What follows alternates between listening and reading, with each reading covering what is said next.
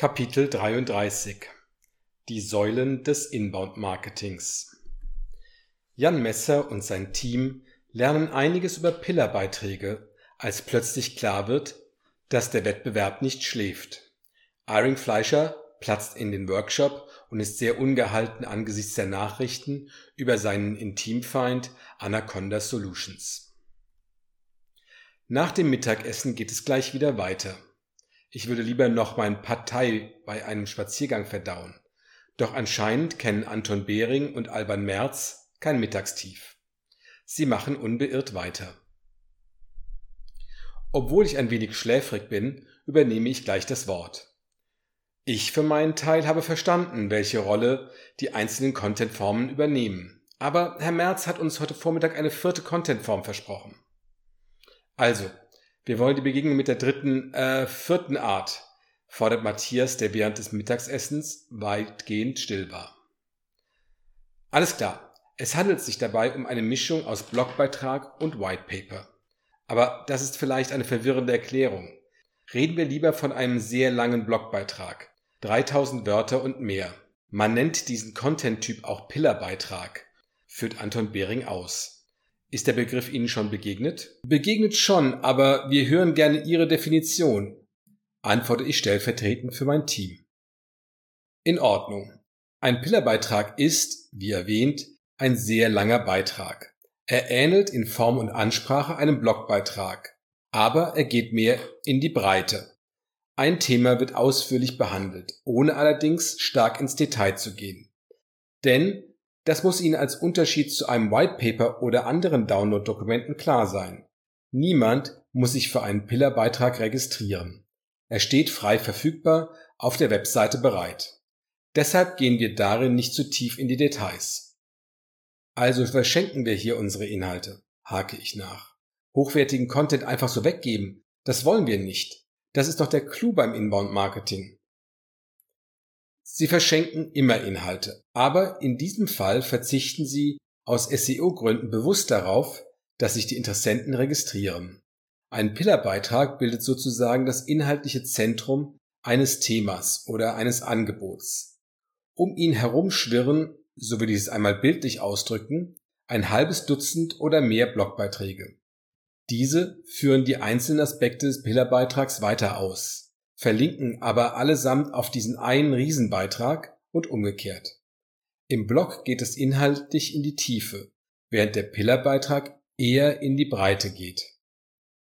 Und was ist dann der Unterschied zu einem White Paper? Ich meine inhaltlich, entgegnet Michaela mit einem sehr fragenden Blick. Nun, in einem Pillerbeitrag erläutern Sie, wieso und warum ein Thema wichtig ist, wie ein Problem aussieht. Was sie eher nicht erklären oder nur anreißen, ist die Problemlösung. Denn es ist so, wie Herr Messer es gerade eingeworfen hat. Sie haben nichts zu verschenken. Am liebsten ist uns natürlich allen, dass sich ein neuer Kontakt registriert und wir ihn mit Lead Nurturing bearbeiten können. Okay, ein Pillerbeitrag und mehrere Blogbeiträge bilden einen Verbund. Soweit richtig. Fasst Michaela zusammen. Die Agenturleute nicken und die haben dann alle ein gemeinsames Oberthema. So ist es. Man spricht von einem Themencluster und die einzelnen Blogbeiträge bezeichnet man als Clusterbeiträge, weil sie zu diesem Cluster gehören. Cluster, das war eine tolle Band in den 70ern, sage ich vor mich hin. Ich verstehe die SEO-Idee dahinter, wirft Matthias ein und übergeht meinen popkulturellen Hinweis. Google mag lange, ausführliche Beiträge, die die Kompetenz des Autors aufzeigen, die ein Thema vollständig behandeln. Zumindestens geht man davon aktuell aus. Bei Google weiß man ja nie so richtig. Aber dass eine Suchmaschine nicht morgen anfängt und wieder ganz anders bewertet, können wir schon annehmen. Ich glaube auch, dass Google da recht verlässlich sein sollte, stimmt Behring zu. Und die Beiträge aus einem Cluster, die unterstützen sich gegenseitig. Ich stelle mir das so vor, wie eine gemeinsame Kampfeinheit bei Black Hawk Down. Kennen Sie den Film, Herr Behring?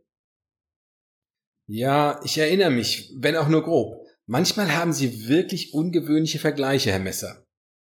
Ja, so verstehe ich's besser. So bleibt es im Gehirn haften, erwidere ich. Also, Alle Blogbeiträge verlinken auf den Pillar-Beitrag und der wiederum auf die einzelnen Posts. Die ganze Einheit steht füreinander ein. Einer für alle, alle für einen. Musketiermäßig. Wie ein Platoon im Kampf. Und so sieht die Suchmaschine, die ist der Gegner, dass auf unserer Seite ein Thema äußerst ausführlich behandelt wird und wir davon massig Ahnung haben. Genau so ist das gedacht, stimmt mir Herr Merz bei. Alles klar, solche Pillarbeiträge brauchen wir. Das sind die Säulen unseres Content-Marketings und ebenso verstanden unserer Suchmaschinenoptimierung, erkläre ich und suche nach Unterstützern. Ich konnte jetzt nicht schnell genug kommentieren, aber ich würde Google nicht als Gegner bezeichnen, kritisiert Behring. Ja, seien Sie da nicht so sensibel. Es geht ums Bild. Wir machen alles so, wie es den Giganten aus dem Silicon Valley gefällt. Haben wir ein Content-Format vergessen? Blogbeiträge, Pillarbeiträge, Whitepaper, E-Books und so? Was noch? Frage ich nach. Sie haben recht, ein wichtiges Format haben wir bis jetzt unterschlagen. Case Studies oder Anwenderberichte gibt Behring zu. Habe ich Sie erwischt. Aber ich will nicht so sein. Erklären Sie doch bitte, was hat es auf sich mit diesen Case Studies? Wir haben bei anderer Gelegenheit darüber diskutiert, aber das gehört auch in diese Runde, erwidere ich. Ein Kunde, hier ECR Optik Instrumente, das ist eine ihrer Referenzen.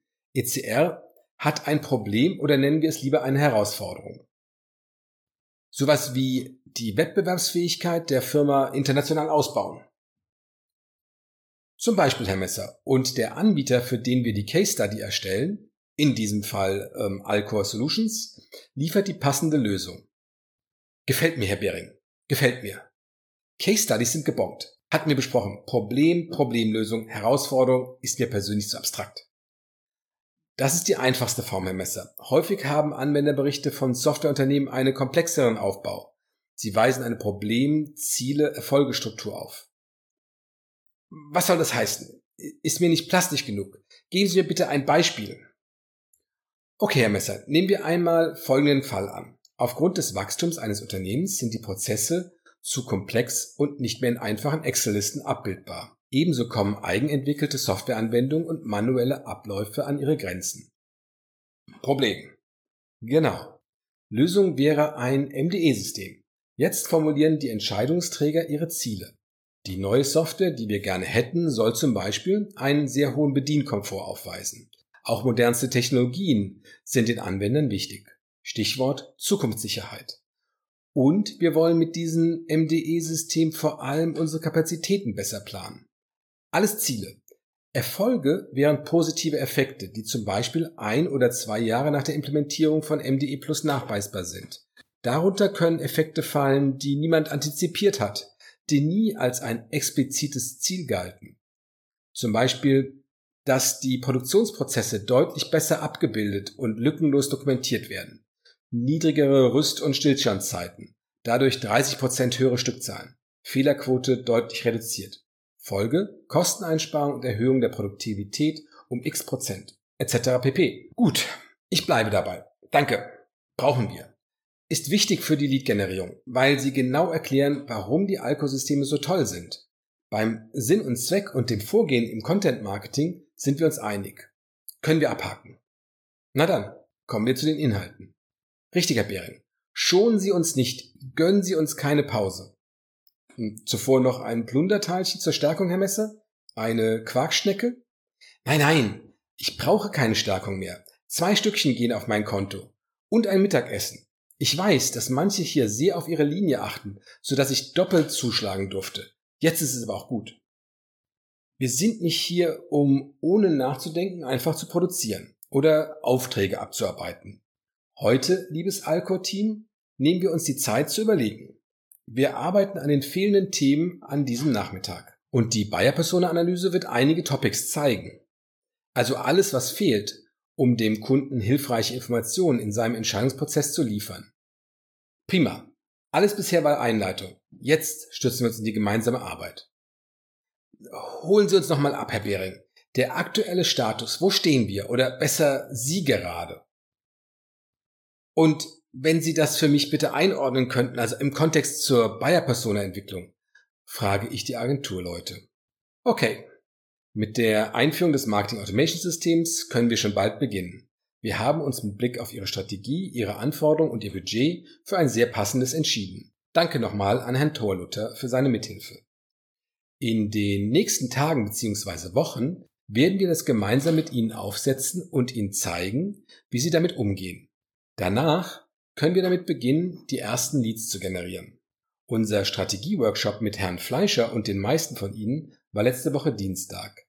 Da stellen wir aktuell den konkreten Plan zusammen. Parallel zur Buyer-Persona-Analyse haben wir an zwei Basis-Whitepapern gearbeitet. Als Ansprechpartner dafür genügen uns kompetente Mitarbeiter, am besten aus den Pre-Sales. So schreiben Sie das perfekte MDE-Lastenheft, fünf Dinge, die Sie bei der BDE-Einführung beachten sollten. Zentrale Punkte, ja.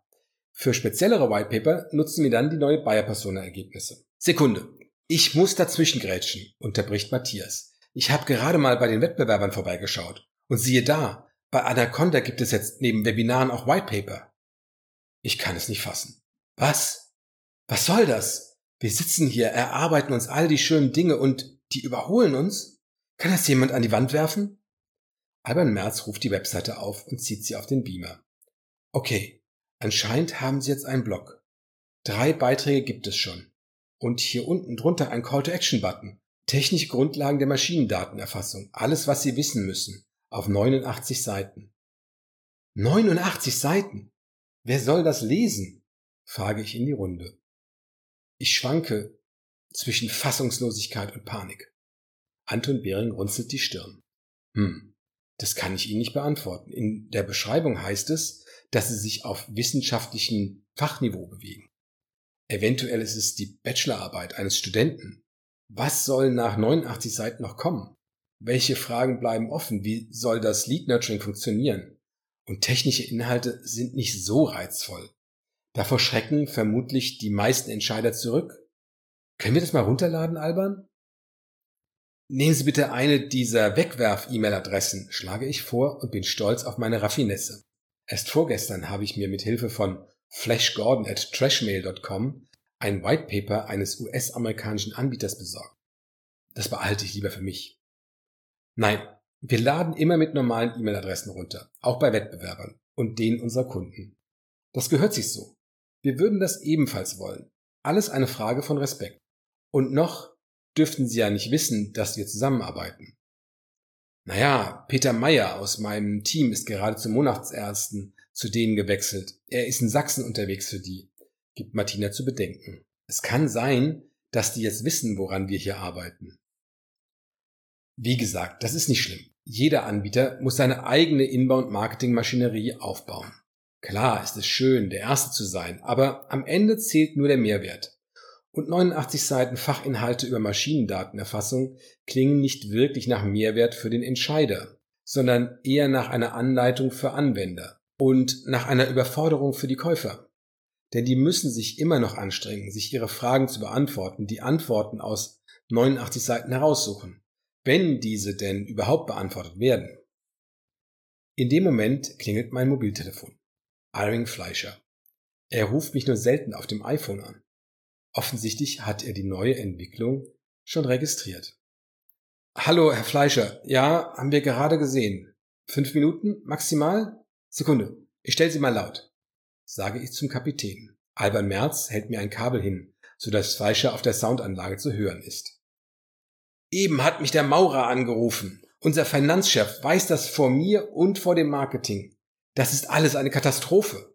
Wäre ich doch früher in Urlaub, Hätte ich mal früher den Kottler gelesen, hätte ich doch früher Ihre Arbeit gemacht, Herr Messer.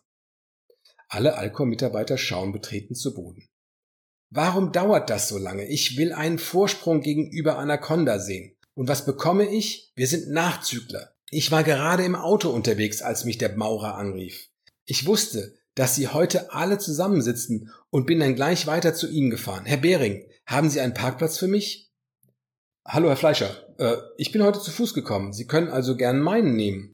Klingeln Sie bitte, dann machen wir Ihnen die Schranke zur Tiefgarage auf. Nachdem Fleischer aufgelegt hat, herrscht betroffene Stille. Der Enthusiasmus und die arbeitsame Geschäftigkeit sind verflogen. Die Kaffeekanne wird rumgereicht und Albert Merz verteilt Softdrinks. Auch an den achten Platz am Konferenztisch stellt er eine Tasse mit Kaffee, ein Glas und eine kleine Flasche Wasser. Drei Minuten später kommt Fleischer hereingestürzt. Hallo in die Runde. Von einem guten Tag sehe ich ab, denn gut mit dieser Tag nicht mehr. Herr Fleischer, danke, dass Sie so schnell gekommen sind, übernimmt Anton Behring. Lassen Sie uns gemeinsam schauen, was passiert ist und wie wir dem begegnen. Gerne, sagt Fleischer, nimmt Platz und trinkt einen Schluck Kaffee. Er gehört zu der Sorte Mensch, für die es normal ist, dass eine Tasse Kaffee auf sie wartet. Bisher hatte Anaconda unregelmäßig Webinare angeboten, die allesamt sehr produktlastig waren, beginnt der Agenturinhaber. Aber auf Kölsch, an Karneval. In Köln sagt man doch Karneval, oder? In Mainz war es Fastnacht. So rum ist es richtig, oder? fragt Fleischer in die Runde. Michaela, die in Heddernheim wohnt und daher bei Fragen rund um die fünfte Jahreszeit als Kompetenz gilt, bestätigt dies mit einem Genauso ist es. Jetzt gibt es ein erstes White Paper. Genau eins. Mein Kollege, Herr Merz, hat es eben heruntergeladen. Alban, kannst du das mal zeigen? An der Wand erscheint das Dokument. Der Titel bedeckt die gesamte leuchtende Fläche. Technische Grundlagen der Maschinendatenerfassung. Alles, was Sie wissen müssen, auf 89 Seiten. Wie kann man 89 Seiten über MDE schreiben? So viel würde nicht mal mir einfallen, echauffiert sich der Kapitän. Aber um eins klarzustellen, ich will nicht, dass es so wirkt, als würden wir es den Bergheimern nachmachen. Wir waren Anaconda immer eine Nasenlänge voraus. Das soll auch im Marketing so bleiben. Aber wir sind keine Nachaber. Wir arbeiten schon seit ein paar Wochen daran, gebe ich zu bedenken. Dennoch, wie konnten die schneller sein als wir? gibt mir Fleischer zurück. Ich schweige. Ich habe eben mal gegoogelt. Die haben eine Agentur. The Lead Funnelers. Haben die bei uns präsentiert? fragt Matthias. In der Tat. Das war eine der Agenturen, wirft Steffi ein. War das der unsympathische mit der Fliege? Ich bin direkt nach der Präsentation gegangen. Ja, genau der. Stimme ich zu. Wurden Sie von Anaconda Solutions angefragt? Will Fleischer von Bering wissen. Nein, keine Ahnung, warum nicht. Im Nachhinein ist es egal, aber ich hätte dort gerne mal reingeschaut. Der persönliche Eindruck hilft ja. Also, nein, wir wurden nicht angefragt, erklärt Bering. Seien Sie froh drum. Bei Anaconda bin ich etwas sensibel. Das muss ich zugeben. Also, Bestandsaufnahmen bitte. Ist das ein Problem oder nicht? fragt der Kapitän in die Runde. Gut, Herr Fleischer, wir können uns sofort darauf einigen, dass es schöner wäre, wenn die Konkurrenz auf ewig schlafen und niemals mit Inbound Marketing anfangen würde. Aber es wäre naiv darauf zu setzen. Wir haben uns vor einer Woche die Wettbewerber angeschaut und die Unterschiede herausgearbeitet. Da war bei Anaconda noch nichts zu sehen, erläutert Anton Behring den Status. Ja, ich gehe selbst alle zwei bis drei Tage auf deren Webseite. Ich halte immer nach Presseinformationen oder neuen Referenzen Ausschau, gesteht Fleischer. Wissen Sie, im Inbound-Marketing beliebt ist das Geschäft, wenn die Konkurrenz einen ähnlichen Weg einschlägt. So können Ihre Kunden die Unterschiede besser wahrnehmen. Entscheidend ist, wer die potenziellen Kunden die Leads am besten unterstützt, wer ihnen die werthaltigsten Entscheidungshilfen liefert. Und diese Lead-Funnelers, können die was? hakt Fleischer nach. Wir kennen die natürlich. Der Agenturgründer war früher Marketingmanager bei einem Versicherungskonzern. Das ist sicher ein sehr professioneller Background, aber da fehlt der industrielle Stallgeruch, wenn wir von BDE und MDE reden. Klingt gut für uns, ergreife ich das Wort. Mit den Insights über die Buyer-Personas und ihre Journeys können wir die Entscheider besser bedienen als unsere Wettbewerber. Das gilt auch für Anaconda. Das sind häufig Nuancen, die den Ausschlag geben, richtig? Nichts davon hört sich an, als hätte man es nie gehört. Aber kaum einer wendet die Insights an, weder im Content noch in den Gesprächen zwischen Vertrieb und Kunde. Auf den richtigen Moment kommt es an. Und bis die es merken und ihre Inbound-Marketing-Strategie korrigieren, vergehen zwei bis drei Jahre oder mehr. Sie verrennen sich immer weiter auf ihrem Weg bei dem wir Runde um Runde ein wenig mehr Vorsprung rausholen, ergänzt Alban Merz. Ich wende mich an den Kapitän.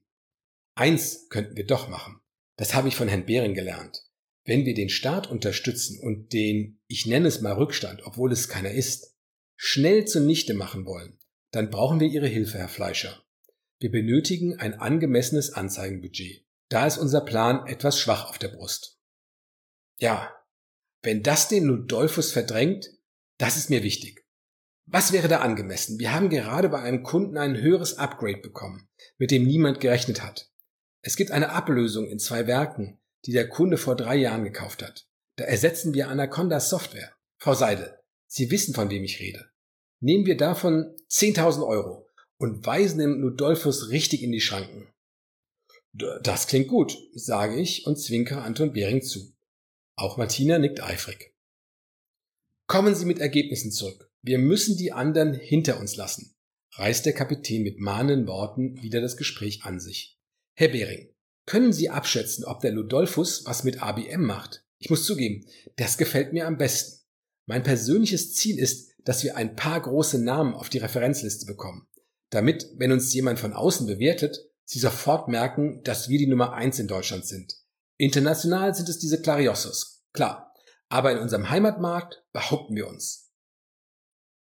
Jetzt verstehe ich, wie der Hase läuft. Dem Kapitän geht es darum, dass der Kaufpreis für Alkor steigt. Und mit ein paar guten Namen auf der Liste sollte das deutlich leichter sein. Sei es drum. Das interessiert mich nicht. Ich will einen guten Job machen und meine eigenen Chancen erhöhen. Zu 100% kann ich das nicht sagen, da sich so eine Lösung nicht unbedingt im Quellcode der Webseite wiederfindet, erklärt nun Alban Merz. Aber es sieht nicht so aus dann haben wir da einen Vorsprung. Den merken die Kunden genauso wenig wie Anaconda. Also, die Kunden merken den Unterschied schon, aber unterschwellig. Das gefällt mir.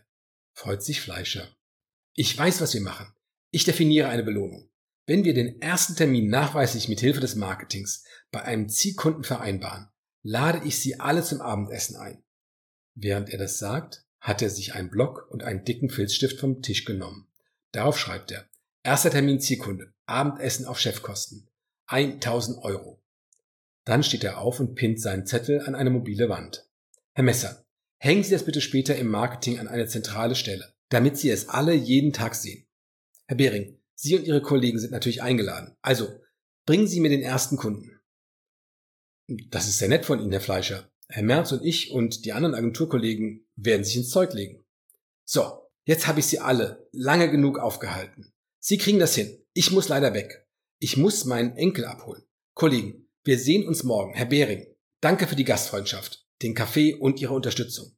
Verabschiedet sich Herr Fleischer und schon ist er zur Tür heraus. Nachdem er weg ist, sind alle zugleich erleichtert und erschöpft.